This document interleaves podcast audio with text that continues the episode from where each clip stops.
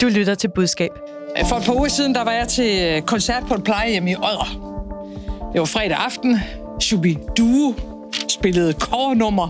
Stemningen den var god, og sangene øh, kan jeg godt afsløre, kunne vi alle sammen synge med på. Det var en fantastisk aften at besøge et plejehjem i Odder, fortalte Mette Frederiksen. Hun havde bare ikke så travlt med at fortælle, at det var Socialdemokratiet, som betalte for musikken. Skulle hun lige have nævnt det? Er det ok, at Socialdemokratiet arrangerer en koncert til statsministerens besøg? Hvor går grænsen mellem et billede taget ud af virkeligheden og en virkelighed skabt for billedets skyld? Velkommen til Budskab, Fagblad Journalistens podcast om kommunikation, hvor vi også skal diskutere, om man kan kalde til kamp mod perfekthedskulturen, hvis man selv tjener penge på den. Mit navn er Marie Nyhus, og jeg er som altid i selskab med to erfarne kommunikationsrådgivere. Det er dig, Søren Søndergaard, presse- og kommunikationschef i Danske Havne og tidligere pressechef hos Dansk Folkeparti. Velkommen. Tusind tak. Og så har vi dig med, Emil Nielsen, pressechef hos Danmarks Naturfredningsforening og tidligere pressechef hos Enhedslisten. Velkommen. Tusind tak. Vi starter med at høre, hvor I helst eller nødigst vil være rådgiver. Søren, hvor vil du helst være? Jamen, jeg kunne da godt, øh, jeg kunne da godt tænke mig Jyllandsposten lige på øjeblikket. Ja, hvad sker der der? Jamen, øh, den, øh, den, øh, den ret nye chefredaktør Marken har været ude og, og øh, lave en Barbara Bertelsen, tror jeg nok, vi snakkede om. Mark Niel Gertsen. Vi snakkede om hende for et par uger siden, hvor hun havde været i et Euroman-interview, hvor hun havde fortalt om at skrive jobansøgninger for sine venner, og også hjælpe en ven med en omfattende øh, akademisk opgave. Øh, og der var hun så på ferie, da der opstod kritik af den, øh, det interview, og kunne ikke rigtig forklare sig. Nu er der så kommet en undskyldning fra hende. Ja, ja og, og dem må jeg sige, øh, hun skulle nok ikke have sagt det der i det interview, og det, øh, det synes jeg faktisk, hun leverer en, efter min mening, fuldblåen undskyldning for, at hun stod den af med at sige, at det var udtryk for dårlig dømmekraft. Og jeg, jeg må sige, hun har lagt sig ned og, og rullet rundt, og, og, og der er mange politikere, der kunne lære lidt af sådan en undskyldning der. Ja, altså det der er sket er, at der har været et debatindlæg i Jyllandsposten, som kritiserer hendes udtalelser, og så er det så et svar på debatindlægget der, at hun øh, øh, erkender dårlig dømmekraft, som du siger, Søren. Øh, hun har fået kritik for, at det er sådan lidt øh, fæsent, at hun så ikke efterfølgende stiller op til interviewer og uddyber det, eller at hun bare ligesom lemper den ud øh, på debatspalterne i Jyllandsposten. Hvad tænker du, er det en okay strategi? Ja, det må, det må jeg indrømme. Det synes jeg, hun er, hun er øverste chef på Jyllandsposten. Hun lemper det ud, som du siger, i sin egen avis. Hun øh, siger om sig selv, hun udviser dårlig dømmekraft. Jeg synes ikke, hun er forpligtet til at stille op hverken deadline eller hos Journalistforbundet eller alle mulige andre steder. Hun har gjort det i sin egen avis og hos sine egne abonnenter, i sine egne læsere. Alle kan se det, alle kan citere det, hvis de vil. Jeg synes, det, det har hun gjort fint. Så, så der kunne jeg godt tænke mig at stå ved siden af og sige, well done. Emil, du nikker, men hvor vil du nødigst være rådgiver lige nu? Jamen, jeg tænker, det må være pænt, øh, pænt op ad bakke i øjeblikket at skulle være pressechef i Liberal Alliance. Ja, er det efter Alex Vanopslags interview i Berlinske? Ja, lige præcis. øh, og, øh, og den simple forklaring er, at det er den, den værste position, du kan have i dansk politik, det er, når du sidder på den øverste moralske hest, fordi der er så sindssygt langt ned. Og når man er pressechef, så kommer, han, kommer man jo til at skulle sidde i Liberal Alliance og håndtere Altså, øh, hver eneste gang, at Henrik Dahl siger et eller andet, som er lige til kanten eller over kanten, og dem kan jeg hilse sige, dem er der mange udtalelser af, fordi det er en måde, han kommunikerer på.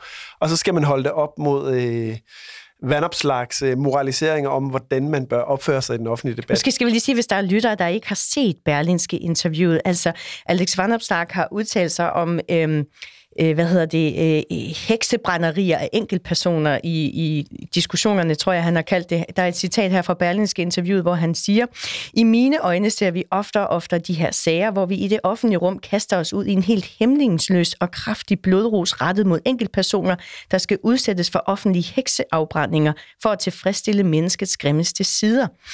Har han ikke en pointe i, at tonen indimellem bliver for hård på sociale medier? Jo. Så hvorfor har han kravlet for højt op på den moralske hest? Men det er fordi, at når man er, øh, og det er jo bare bad luck, men når man er partiformand, så, øh, så, så gælder ens ord mere. De bliver simpelthen vejet tungere, og derfor skal man være meget, meget varsom med, når man begiver sig ud og, og lægge nogle særlige moralske øh, hvad kan man sige, snit på, hvordan man mener, andre mennesker bør op, op, eller opfatte sig, fordi det rammer ikke bare tilbage på en selv, men det rammer tilbage på hele det parti, man repræsenterer.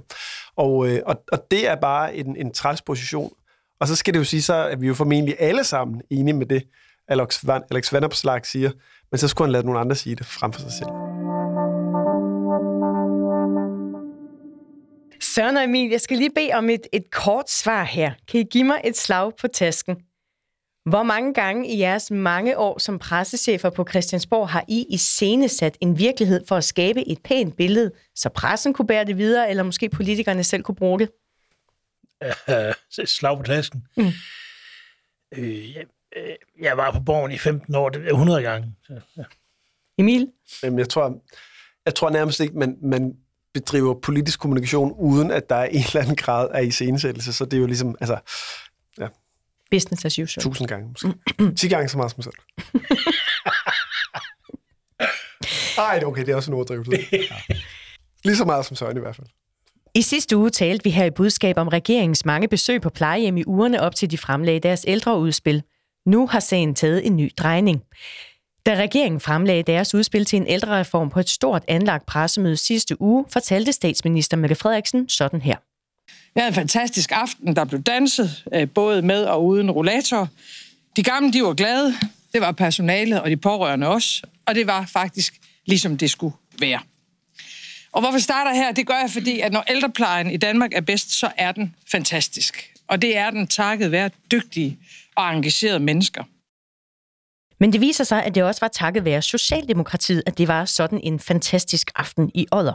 På Fagbladet Journalisten har vi i denne uge afdækket, at koncerten med coverbandet Shubidoo var booket og betalt af Socialdemokratiet. Her er et klip med sangeren i Shubidoo, Carsten Rønnest, i interview med min kollega Sebastian Goos. Jo, Socialdemokratiet. Når det var dem, der betalte for, at I kom? Ja, okay. det var dem, der bookede os. Okay. Så altså, Socialdemokratiet bookede jer til at spille en koncert på, på øh, hvad ligesom, hedder det? Ligesom, ligesom alle andre booker, øh, Ja. booker os, ikke? Ja. Men, øh, Vi men lever altså, jo af at spille der, så... ja, ja. Men det var ikke, øh, det var ikke Odder Kommune, der bookede jer. Altså, det var, det var nogen fra Socialdemokratiet. Ja, lige præcis. Emil, er det ok, at Socialdemokratiet selv arrangerer en koncert, fordi Mette Frederiksen skal på besøg på et plejehjem? Ja, principielt ja, men det er lige på grænsen, tror jeg. Hvorfor er det principielt okay? Jamen, altså fordi jeg synes, at øh, altså, i, mods, i modsætning til journalistik, hvor at man jo forsøger i bedst mulig omfang at, at beskrive og formidle, hvordan virkeligheden er, så er øh, politisk kommunikation, øh, handler jo dybest set om at få, få kommunikeret sit politiske budskab skarpest muligt ud. Det synes jeg, man har en forpligtelse til. Øh, og, øh, og der må man jo nogle gange godt bruge lidt, øh, lidt, lidt, lidt kreative virkemidler for at formidle et budskab. Men øh, kan hun ikke formidle det budskab, uden at skulle øh, iscenesætte en koncert, som ellers ikke havde fundet sted? Jo, det, det kunne hun formentlig godt. Men, øh, men jeg tænker, at det, der, det har der været et, øh, et, øh, et, et fint element i, i den fortælling, som Socialdemokratiet gerne vil, øh, gerne vil fortælle, og, og i det forsøg, de har haft på at bringe sig selv sådan virkelig i øjenhøjde med de ældre, og formidle nogle historier om det, det gode ældreliv, også på plejehjem. Søren, er det ok, at Socialdemokratiet har hyret et, et coverband, altså de arrangerer en koncert, fordi Mette Frederiksen skal besøge et plejehjem? Ja, ja, jeg, jeg er helt enig med Emil. Jeg, jeg synes, det er helt, det er helt okay. Altså, jeg, jeg synes så ikke engang, det er på grænsen. Også fordi jeg kunne forstå på, på jeres research i, på Fagbladet Journalisten, at, at det er plejehjemmet en gang imellem har sådan nogle koncerter. Og så vil jeg sige, så har man jo bare puttet noget ind i en ramme, der allerede er, som så passer sammen med statsministerens kalender og det tidspunkt, hvor man promoverer sit ældreudspil og sådan Så jeg, jeg synes, det er, det er en fin ramme, og det er en rigtig ramme. Og øh, min grænse vil gå der, hvor man opfinder noget, der ikke var. Hvis det der plejehjem ikke havde traditioner for at holde koncerter, så, så, begynder, det, så, så, så, så, så begynder det at blive over grænsen. Ikke? Men når der er en tradition for, at man spiller musik og, og har lidt fest, så spiller Socialdemokratiet så bare ind i den rammer, man så må sige. Det synes jeg, det er helt fint arbejde. Mm. Vi skal lige tage med, at øh, Socialdemokratiets pressetjeneste har i et skriftligt svar til Fagbladet Journalisten skrevet, at det var oplagt at invitere Subidue, fordi det er normalt, at de spiller på landets plejehjem. Og så skriver de videre. På den måde fik de ældre en god eftermiddag med sang og musik. Det er et godt eksempel på, hvad ældreplejen også er, hvor engagerede medarbejdere hjælper de ældre på dansegulvet og tager en sving om med dem. Det støtter vi gerne op om i Socialdemokratiet. Emil, når det ikke er øh, nødvendigvis er usædvanligt med koncerter på det her plejehjem, hvorfor er det så alligevel på grænsen, synes du, at Socialdemokratiet øh, hyrer et coverband? Jamen fordi, at vi sidder og har den her diskussion. Så det er, de problemer er ikke princippet, problemet er risikoen, jeg, jeg, løber. jeg, jeg synes ikke, der er noget et, altså etisk eller moralsk mm. anfægteligt i, øh, i det. Men, men man skal jo altid være varsom, når man er politiker, særligt når man er landets statsminister, at, øh, at, at der er, øh, man står på en eller anden form for troværdig bund, når man kommunikerer. Og at man her kan begynde at anfægte øh, uha, går de lige til grænsen, begynder de at konstruere virkeligheden lidt for meget. Det kan jo godt være med til at, at understøtte en, en lidt problematisk fortælling, der er i øjeblikket, og, og været forstærket i, i længere tid om Mette Frederiksen, som værende øh, utroværdig. Hun har øh, skiftet politik 17 gange, alt efter hvad der var politisk opportunt. Øh, hendes personlige målinger, de, de styrtdykker. Øh, så at hun ikke engang kan gå ud sådan på, på ægte vis og, og, og kommunikere om de ældre, men det også ligesom skal være iscenesat til, hvad mange mennesker formentlig vil synes er lige over grænsen. Jamen det er der bare en risiko, som er unødvendig at tage, tænker jeg, hvis man er kommunikationsholdet omkring øh, statsministeren. Så kan man godt diskutere, om det er et problem her. Jeg tænker, at, øh, at de lever fint med den her samtale, vi har, og at, øh, at de trods alt stadigvæk får øh, brugt det som en anledning til at kommunikere, at de vil noget for vores ældre. Mm. Men så lad os se på, hvordan de har brugt det til at kommunikere. Altså, vi har fået øh, agtindsigt i Odder Kommunes korrespondence med Socialdemokratiet om besøget, og der kan vi se i programmet, at øh, ifølge det så varede Mette Frederiksens såkaldt fantastiske aften 55 minutter, øh, og hendes fantastiske aften på plejehjemmet sluttede kl. 17.50 om eftermiddagen. Mette Frederiksen har også postet et opslag på Instagram fra besøget i Odder, hvor hun blandt andet har lagt et billede op af sig selv sammen med en af de ansatte, og hun skriver, her var der dans og levende musik. Det føltes som at komme ind i et hjem, hvor man har samlet sine gode venner og familie. Følelsen af hjemlig hygge er vigtig for dem på Bronze eller Vej i Odder. Når I ser på, hvordan Mette Frederiksen omtaler besøget, både øh, på Instagram og også på pressemødet, hvor de fremlagde deres udspil til en ældre reform, er det så en rimelig udlægning af virkeligheden? Ja, det, det er nok øh, over kanten. Men, hvor men hvor det, går det over kanten for dig, Jamen, så? fordi der, der er flere ting i det. Og de der forbandede, jeg er jo, jeg er jo boomer, det er nok ikke nogen øh, hemmelighed. Men de der forbandede sociale medier, det er jo konstrueret virkelighed, men det kan vi lige vende tilbage til senere, men det er jo konstrueret virkelighed, og det er det også her, og den er nok lige lovligt konstrueret. Det med bandet, synes jeg er helt fint, men at sige, at det var en rigtig hyggelig aften, når man er gået hjem før kl. 18. Altså i min øh, øh, barndom, der lærte jeg, at aften begyndte kl. 18. Mm. Så, så det er måske lidt kægt, ikke? Og så de der understregninger af, der blev danset med og uden rollator. Det er jo et billedsprog, som jeg virkelig godt kan lide. Jeg kan godt lide statsministerens måde at tage de billeder på, men, men det bliver sådan lige over min kant for lidt for smart kommunikation. Man udnytter en situation, man i øvrigt sig selv har skabt, til at fortælle noget, som faktisk ikke er helt rigtigt, for det var ikke en aften. Og hun var der i 55 minutter. Hun var der i det, man kan kalde en photo opportunity periode. Øh, og det er, det er fair nok, det er helt som det skal være. Hun har mere end nok på sine tallerkener i sin kalender, men, men det bliver nok kommunikativt lige at stramme den. Mm. Emil, du har også sagt til mig, at du synes, det bliver åbenlyst for meget et show. Hvor er det, det bliver for meget et show i den måde, de bruger det i kommunikationen på? Jamen, det synes jeg jo Søren øh, meget præcist har, har betegnet. Øh, jamen, jeg tror, man skal, man skal tilstræbe sig og bare nogenlunde være, øh, altså, være, være, være i overensstemmelse med, med virkeligheden. Og derfor må man jo godt lige give den et gas og, øh, og, og, og være lidt kreativ i forhold til, hvordan man fortæller en historie. Men, øh, men, men det synes jeg jo lige netop er, altså det rammer jo hendes troværdighed, og, og derfor er det problem. Altså hvis man skal bruge nogle af referencer, der har jo været tidligere eksempler med også øh, blevet præsidentkandidater i USA, der skulle ud og prøve at og, du ved, spise en hotdog sammen med folket og alt muligt andet, og hvor det har blevet kæmpe historier, fordi de simpelthen ikke anede, hvordan det var, at man skulle øh, spise en pølse. øh, et andet eksempel var Helle Thorning, som på et tidspunkt skulle, skulle, øh, fik et spørgsmål om, øh, øh, om hun vidste, hvad en liter mælk kostede, eller hvad det kostede at tage bussen og hun kunne ikke svare på det, hvilket jo formentlig er helt fair. Men, men så er det jo problematisk, man prøver at placere sig et eller andet sted, hvor man er sådan i øjenhøjde med helt almindelige mennesker, hvis man ligesom bliver afsløret i, at det er, at det er man ikke. Og det synes jeg ikke er et problem, at man ikke er som statsminister. Men man skal måske lade være med at foregive, at man har haft en rigtig hyggelig aften. Øh, i, øh, der har været mange timer med landets ældre, hvis øh, man har været forbi til en photo opportunity for at fortælle om et helt øh, færre ældreudspil. Og så nu stedet vi her og taler om Socialdemokratiet, men du har jo også i din tid hos Dansk Folkeparti brugt det her med iscenesættelse. Øh, der var blandt andet engang noget, du skulle have Christian Tulsendal fremstillet med et juletræ. Kan du ikke lige fortælle, hvad gjorde I? Jeg insisterede på, at vi gjorde meget ud af jul i Dansk Folkeparti, når jeg nu var pressechef, og det gjorde vi så på forskellige vis. Og et år, der fortalte han sådan det henkastet, han, han skulle have været ude og fælde juletræ. Og så tænkte jeg, satans også, vi ikke vidste det, så har vi da sendt en fotograf med ud, og, og, og, og så tænkte jeg, hvad gør vi så? Vi øh, køber et juletræ, så vi sendte nogen ned til en juletræshandler på, på en plads nede i København. Der, og så slipper vi det der juletræ op i gruppeværelset. Altså på Christiansborg? Ja, ja. Og øh, så får vi Christian i sin vinterfrakke, og vi øh, køber en sav. Den giver vi ham med den ene hånd, og juletræet i den anden hånd, og vinterfrakke og halsterklæder hele multiausen. Og så tager vi nogle gode billeder, og så beder jeg fotografen om at lægge øh, en plantage og lidt sne og lidt sne i luften. Og så det, der var ikke et øjetørn. Det ser ud som om Tulsen altså, det, det, det er simpelthen ikke kun, ikke kun hunden, I har redigeret ind. Det er simpelthen nej, også en... en nej, også sne. Altså, hun, hunden, det var det mindste af, af, af, af det. Nej, vi har også redigeret sne og, og, og det hele ind. Og, og, det, og det ser ud som om, Christian står ude i en, øh, sådan en, en plantage øh, i sne til anklerne. Og altså alle de her strabasser for at kunne give øh, offentligheden et billede af, ja. at han selv fælder et juletræ. Ja, og så kalder jeg kampagnen hjem til jul. Det, det, der, det kunne ikke blive bedre. Men, men det billede, er det ikke svindel og humbug? Øh, jo, billedet. Mm. Jo, jo, jo. Men det er jo Hvorfor igen, er det så okay? Jo, det er helt okay, fordi det er jo afsat i virkeligheden. Hvis nu Christian var sådan en, der bestilte sit juletræ i plastik og, og, og samlede det øh, hjemme i stuen, men han var altså sådan en, der tog og fældede sit juletræ. Og så fremstiller jeg det bare, fordi jeg ærgerligt nok ikke havde fået fotograf med ud til den rigtige træfældning. Så lavede vi noget, der var en lille bitte smule konstrueret, men det så, det så brænde godt ud, det kan jeg, det kan jeg forsikre. En lille bitte smule.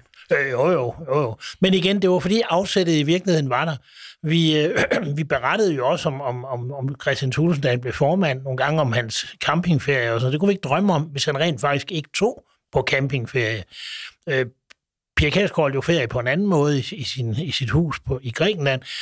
Og så fortalte vi det og gjorde det til, til et issue. Men når man skaber noget, som er kunstigt, og det var billedet med juletræet unægteligt. Det må jeg blankt tilstå. Jeg var taget i 35 graders varme op i, i det lokale Christiansborg, og så så det som om, der var enormt koldt udenfor. Ikke? men, men det var jo afsat i en virkelighed, der havde fundet sted. Jeg havde bare ikke lige haft en fotograf, så det fandt sted, og så konstruerede vi det. Men så vil jeg gerne spørge jer begge to her til sidst, og I må gerne svare kort. Risikerer vi ikke, at politik bliver lidt fladt, hvis det kommer til at gå så meget op i at skabe de rigtige billeder? Jamen nej, det, det er jeg faktisk helt uenig i. Jeg, jeg synes, at det er en, at, at man som politiker og som politisk parti har en forpligtelse i at få sit budskab til at træde tydeligst muligt frem. Men skal man gøre det med svindel og humbug? Nej, man skal ikke gøre det med svindel og humbug, men, men man må godt gøre det med øh, kommunikationsmæssige virkemidler, som med alt andet god kommunikation.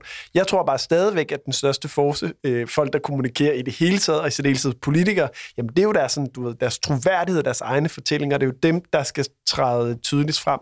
Og så kan man godt bruge lidt virkemidler, men man skal jo, altså, jeg tror, det er gennemskueligt for vælgerne, hvis, der, hvis det er all show, og øh, der ikke er noget øh, indhold inde bag. Så, så jeg er ikke så bekymret. Det er så fremragende med de her programmer, når du også er her, Emil, for vi er, vi er så rørende enige. Nå, det, er, det er ikke altid godt sådan. Ja, jeg synes, det er godt.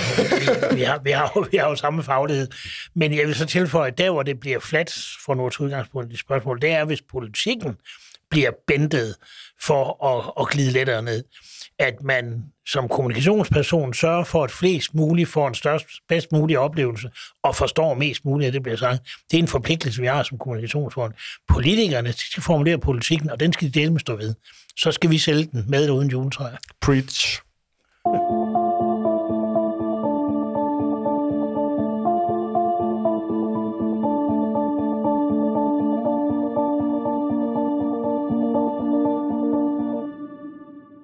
Du lytter til Budskab, Fagblad Journalistens podcast om kommunikation. Vi har fået et dilemma fra en lytter. Han hedder Jakob og arbejder med kommunikation inden for et område med stor politisk bevågenhed. Det er også på et stofområde, som er kompliceret og svært at forstå. Han skriver, Journalisterne skriver ofte noget værre vrøvl, både når de er historier, som de baserer på input fra mig, og når de selv finder og skriver historier om emneområdet. Så mit dilemma er, hvor meget skal jeg give feedback og opdrage på dem, så deres artikler bliver mere korrekte og dermed bedre kan understøtte mine budskaber og dagsordner? Kan jeg overhovedet tillade mig det? Emil, du sidder med natur- og klimastoffet. Jeg tænker, der må også nogle gange være nogle journalister, der snubler lidt i fakta der. Hvad er dit råd til Jakob?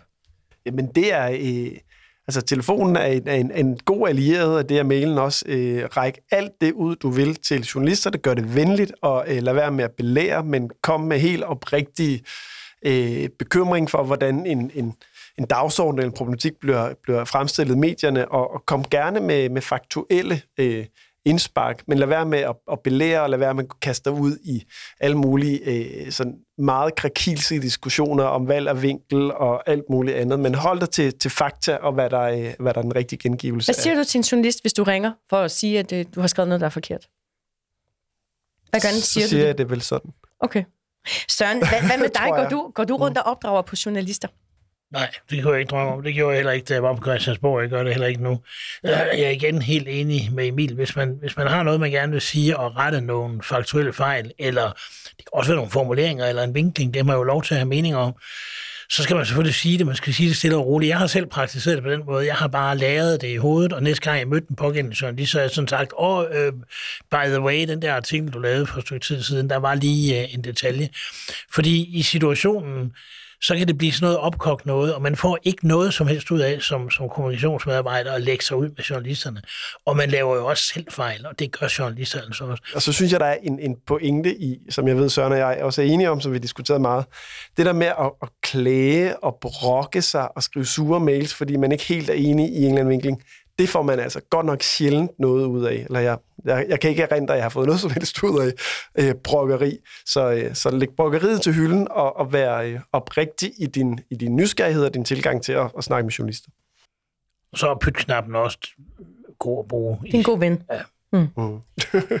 Tak til lytteren for spørgsmålet, og husk, du kan også skrive, hvis du har et spørgsmål til budskabseksperter, eller måske et dilemma fra dit kommunikationsjob. Skriv til budskab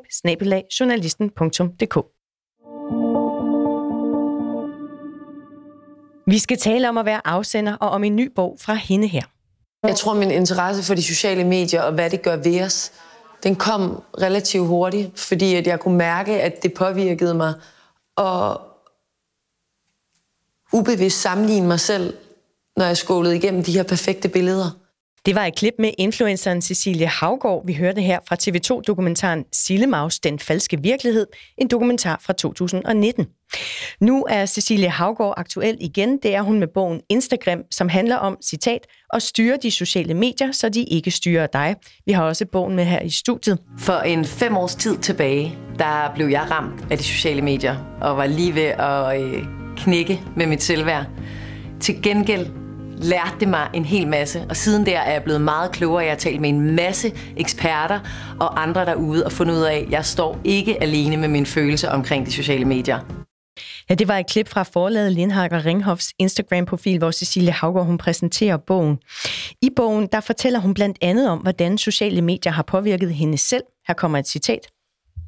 Jeg tror, vi alle sammen intuitivt kan mærke, at sammenligningskulturen er barsk og usund. Hvem af os har ikke oplevet at få ondt i maven af at sammenligne os med den perfekte krop og det perfekte udseende, den perfekte karriere, det perfekte parforhold eller noget helt femte gennem et socialt medie? Jeg har i hvert fald. Søren, du mener ikke, at Cecilie Havgård er en god afsender på det budskab. Hvad går galt? Altså, jeg kender hende ikke, og øh, jeg har ikke læst bogen, så lige med den deklaration. Det, der er galt, er, at hun er, hun er fotomodel og, og vældig øh, smuk, og øh, hun øh, lever et øh, jetset-liv, som hun jævnligt skildrer som influencer på de sociale medier. Så hun bruger de sociale medier, hun er aktør på de sociale medier, hun er forbillede på de sociale medier. Og, og så går hun så ud nu og, og revser det hele og siger, at den der perfekthedskultur, den er også forfærdelig. Men hun er jo selv billedet på perfekthedskulturen. Det er muligt, at hun har haft nogle negative oplevelser, hvor hun skulle sammenlignes med nogle andre. Men det er nu nemmere at være rig og smuk end, øh, end fattig og grim. Øh, og, øh, og, og, og der synes jeg, jeg siger ikke, man skal være fattig og grim for at skrive den bog. Hun har jo forudsætningerne uddannelsesmæssigt og sådan noget, har jeg jo kunne, kunne læse mig til, så det, det er slet ikke sådan. Og man må vel Men- også tale, selvom man er smuk, skal vi lige Det sige. med, man må, både, både når man er rig og smuk og alting, jeg har, jeg har, det, det, hun må gøre lige, hvad hun vil. Nu spørger du, om hun er den rigtige afsender. Nej, fordi, og den ballade, der har været, øhm, den viser jo også, at der er i hvert fald et problem med hende som afsender. Og det gør bare, at budskabet, det budskab, hun sikkert af et godt hjerte gerne vil have ud, kan gå tabt, fordi hun er den forkerte til at sende det ud. Og Emil, du har omvendt sagt, at hun 100% godt kan være afsender på det budskab. Hvorfor mener du det? Mm. Fordi jeg synes, at hun er, hun er da lykkedes meget godt med at skabe en diskussion af perfekthedskultur. Er det det, vi diskuterer, eller er det hende, vi diskuterer? Jamen, vi diskuterer da begge dele. Så hvorfor synes du, hun fungerer som afsender? Jamen, fordi jeg synes, hun er... Øh, altså, jeg, jeg får det jo nogle gange lidt sådan, så jeg, jeg får lyst til at være sådan lidt trodsig. Og, og, og, øh, og ja, altså jeg, jeg, jeg er jo enig i også, hvad Søren siger, når man sidder og følger med i øh, den, den medfart, bogen og Cecilie Havgaard har fået på sociale medier, jamen så er det da rigtigt, så er det der et eller andet, altså, der er alt muligt at kritisere. Men jeg har da sådan helt ærligt, vi bliver nødt til at have nogle proportioner ind i det her. Det er ikke hende, der er problemet. Hvor er det fedt, at en øh, influencer som Marie er smuk og øh, har en kæmpe platform, engagerer sig i at sætte en dagsorden. Det, det vil jeg bare holde fast i, at det er, altså, det er det vigtigste. Og det synes jeg, at, øh, at hun gør, og det ærne er bare skide vigtigt. Det er ikke hende, der er problemet. Det er algoritmerne på de sociale medier. Der er alle mulige andre sådan, øh, strukturelle ting, som, som er med til at, at give unge kvinder dårligt selvværd øh, og få os andre til at drømme os øh, hen til en verden, vi, der er totalt uopnåelig og som kan gøre os deprimeret og alt muligt andet. Altså, det er ikke hendes problem. Men, så jeg men har Søren slet ikke en pointe i, at det, hun siger, skuer op mod, hvad hun gør på jo, sociale medier? medier? jeg synes bare stadig, vi kunne lykkes med det. Og så synes jeg, at der er for meget jantelov i det her land, og jeg... Øh, øh, så jeg, jeg har besluttet mig for at være, øh, være det, finser af Cecilia Havgård, fordi det har hun egentlig brug for, og... Øh, så hun får, hun får point i min bog for at faktisk kaste sig ud i det, og så må vi diskutere det der med, er hun den rigtige afsender? Formentlig ikke, men hendes, hendes ærne er vigtigt, og det er godt, og det støtter jeg op om. I hvert fald. I sidste uge var Cecilia Havgård i Deadline på DR2, hvor hun blandt andet blev spurgt, om hun ikke selv er med til at skabe netop den slags somi-opslag, som gør, at andre får det dårligt. Altså, jeg lægger ikke noget op, der er kunstigt retuscheret, eller forkert, eller uautentisk, men jeg lægger mig selv op, og jeg er med til at lægge det op, som gør mig glad, som jo blandt andet er gå ud og spise lækre steder, eller super lækre materielle ting. Det er jo ikke noget, altså, hvis jeg skulle ændre hele den måde at lægge ud på, så skulle jeg gøre det for alle andres skyld, i stedet for at gøre, hvad der gør mig glad, eller gøre det for min egen skyld. Og det vil være en rigtig ærgerlig vej, at vi skulle gå ud og pege fingre af folk, og så sige, du skal ændre det, der gør dig glad, for at gøre alle andre glade. Søren, du sagde før, at hun er ikke den rigtige afsender på det her budskab. Gør hun det værre eller bedre for sig selv i Deadline? Hun gør det i hvert fald ikke bedre. Uh, jeg, jeg Hvad er det, der sker der? Jamen, jeg synes egentlig, det er en befriende form for ærlighed, og, og jeg, jeg synes jo, det smager sympatisk, det Emil siger, men, og, og jeg er enig i, at det er egentlig også åndssvagt, det er hende, vi sidder og diskuterer, men fordi hun er den, hun er, og fordi hun gør, som hun gør, både på sociale medier og stiller op i deadline og siger det her, så bliver hun desværre øh, den, man diskuterer, for emnet er nemlig vigtigt. Men det er jo også derfor, min pointe er, at hun er den forkerte afsender, fordi vi diskuterer budbringeren i stedet for budskabet. Og det burde hun nok have reflekteret over, og forladet burde også, men, men det må de jo selv om, og, og det, det gør jo næppe noget dårligt for bogsalget, alt det her diskussion. Men jeg synes ikke, at hendes, øh, det, det, jeg har øh, set fra Deadline, det gjorde ikke noget godt for hende. For det er jo fint, at hun synes, hun bliver glad af at lægge noget op, om hun spiser på restauranter, som er dyre og lækre, og dyre tasker, og en, og en strand, og en lækker bikini, og hvad ved jeg. Øh, og det er jo også det, folk kan lide. Hun har jo mange følgere. Men det er jo med til at understøtte det, hun kritiserer i bogen. Det lækre liv. Så hun, hun, på den ene side lever hun af at puste til forestillingen om det perfekte, lækre, kønne liv, og så laver hun en bog om Instagram, for man har lov at være grim. Det, det, det, det strider, og det er ærgerligt, men det gør det. Mm. Og jeg kender hende som sagt ikke, hun er sikkert et pragtfuldt menneske. Jeg kender til hendes kæreste, og han, han kommunikerer nogle men, gange med men, godt. de er gift. Ja. Ja, nok, Nå, ja. Men, men i hvert fald så det her interview i Deadline, det vagte opsigt, blandt andet i Berlinske, hvor kulturredaktør Birgitte Borup skrev en kommentar. Her kommer et citat. Vi er beyond perfekthedskulturen, og influencer på den ene side fremstiller deres egen verden som perfekt, og samtidig problematiserer perfekthedens påvirkning af andre. Og på Heartbeat skrev journalist Thomas Balslev, her kommer et citat mere, i det mindste må hun være villig til at indrømme, at hun selv udgør problemet, og at hun er så infiltreret i Instagrams økonomiske model, at hun ikke har råd til at stoppe. Emil, har kritikerne slet ikke nogen pointe? Jeg synes simpelthen, det er så let købt at komme med de der øh, forsimplede analyser. Jeg synes, det er altså helt ærligt at hænge øh, perfekthedskultur op på en, øh, en, en ung kvinde med to børn, der er gift med en popstjerne. Det er sgu da ikke hendes skyld, at, øh, at der er nogle algoritmer, som der... Øh, har, øh, har afgørende indflydelse på, at der er rigtig mange unge mennesker. Jeg er selv øh, far til, øh, til tre børn, hvor to af dem er, øh, er, er glade for sociale medier. Det er da ikke hendes problem at der øh, er nogle sociale medier, som, som, som er bygget på øh, nogle, nogle, hvad kan man sige, algoritmer, der har til formål at skulle tjene flest mulige penge Men er der platformen. vælger også at være influencer. Ja, men, men, altså, men der synes jeg sgu, de, de, for, de, der fortaber de sig lidt og, og mangler noget perspektiv. Jeg synes, at det er... Øh, altså, jeg er med på, at hun kommer ikke heldigt ud af det der interview i Deadline, og hvis man læser øh, bogen, så vil jeg sikkert også sidde og, og, og, være, og kommentere, og jeg er formentlig heller ikke målgruppen for den.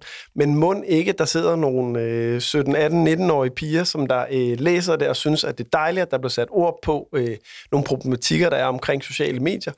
Øh, og tager det ned, de kan bruge. Og så er det jo ikke nyt, at vi som, som civilisation og samfund dyrker øh, det uopnåelige, dyrker øh, øh, altså kendis og skuespillere, you name it, det har man da altid gjort som noget uopnåeligt. Det hun blandt dem. Hun bruger bare sin uopnåelige position til os at sætte en eller anden dagsorden. Det synes jeg, man bliver nødt til. En positiv dagsorden. Det bliver man nødt til at have med i den bedømmelse af hende. Og så er jeg jo ikke uenig i noget, som Søren siger og alt muligt andet. Men nå, ja, det beklager den moralske Ja, for opsang. vi, vi skal, Søren, jamen, det, det er fint, fordi vi skal lige have med, at det har ikke været muligt at få en kommentar fra Cecilie Havgård, og heller ikke fra forlaget Lindhardt og Ringhof. Men de har sendt deres kommentarer, som de også har lagt ud på deres egne kanaler, hvor de skriver om Cecilie Havgård. Hun har meget erfaring med de sociale medier, både professionelt og privat, og har skrevet den bog, som hun selv ville ønske, at hun havde haft, da hun begyndte at være på de sociale medier. De tilføjer også, at Cecilie Havgård på sin Instagram-profil disclaimer, at det, man ser der, altså er glansbilleder fra hendes liv. Og så fortsætter de. Bogens ambition er at undersøge, hvordan vi kan lære at styre de sociale medier, så de ikke styrer os. Det står vi 100% på mål for. Det, der skete onsdag aften, det var så, at der postede Cecilie Havgård en video, hvor hun siger, at hun tager kritikken til sig. Det var den her debat omkring influencer, sociale medier og mental sundhed, jeg gerne vil skabe med bogen. Men jeg er selvfølgelig ked af, at den i langt højere grad er kommet til at handle om mig som afsender. Som jeg også skriver i bogen, så anerkender jeg, at jeg er en del af problemet. Men netop derfor håber jeg også, at jeg kan være en del af løsningen. Og jeg har oprigtigt kun de bedste intentioner. Og hun siger også, at hun vil tænke over, hvad hun fremover deler på sin profil. Søren har hun så reddet sin troværdighed som afsender. Ikke over for mig. Og, og jeg kender hende ikke. Jeg har ikke noget imod hende, og jeg kan godt forstå, hvad Emil siger, men der er jo bare nogle af de der unge piger, som, som måske læser bogen og siger, hvor er det godt, det bliver i talesat, og så kigger de på Cecilia Havgård og siger, bare jeg så sådan derude, og så får de komplekser alligevel. Så jeg er ikke sikker på, at det nytter... Øh, Hun skal vel ikke lave mig på, hvordan hun ser ud? Nej, nej, nej. Jeg siger bare, det, det jeg forholder mig til, det er, kan hun afsende det her budskab med det liv, hun lever, og som hun selv fremhæver. Jeg synes jo, det er fremragende, hun ser godt ud, og, og er well off. Der er ingen problemer i det overhovedet. Men skal bare finde ud af, hvad man står som afsender af. Det er virkelig en helt samme pointe, som Emil havde tidligere. Kan Alex van Opslag, skal det lige præcis være ham, der går ud med et, et moralsk budskab om, hvordan politikere skal kommunikere. Nej, af de grunde, Emil fremhævede, og der er hun et problem som afsender af den her bog. Jeg har den største tiltro til, at hun har de bedste intentioner. Hun er bare ikke den bedste afsender. Men betyder det, at hvis hun ændrer den type indhold, som hun poster på Instagram, så kan hun være en troværdig afsender på budskabet? Ja, det er klart. Søren Søndergaard, Emil Nielsen, tak for at være med i budskab. Det var en fornøjelse. Det var meget fint.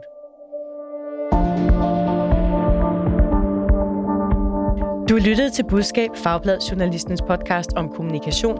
Mit navn er Marie Nyhus, og jeg er redaktør og vært på Budskab. Rakkerpak Productions står for lyd og teknik. Tak til Katrine Rosenqvist for at styre knapperne og alt muligt andet i studiet i dag. Du hørte et klip fra TV2, DR2 og forladet Lindhardt og Ringhof og Sillemaus på Instagram. Husk, du kan altid skrive, hvis du har input eller idéer. Skriv til budskab Hvis du kan lide at lytte til budskab, så giv meget gerne podcasten en anbefaling eller fortæl om den til en ven. Tak fordi du lyttede med.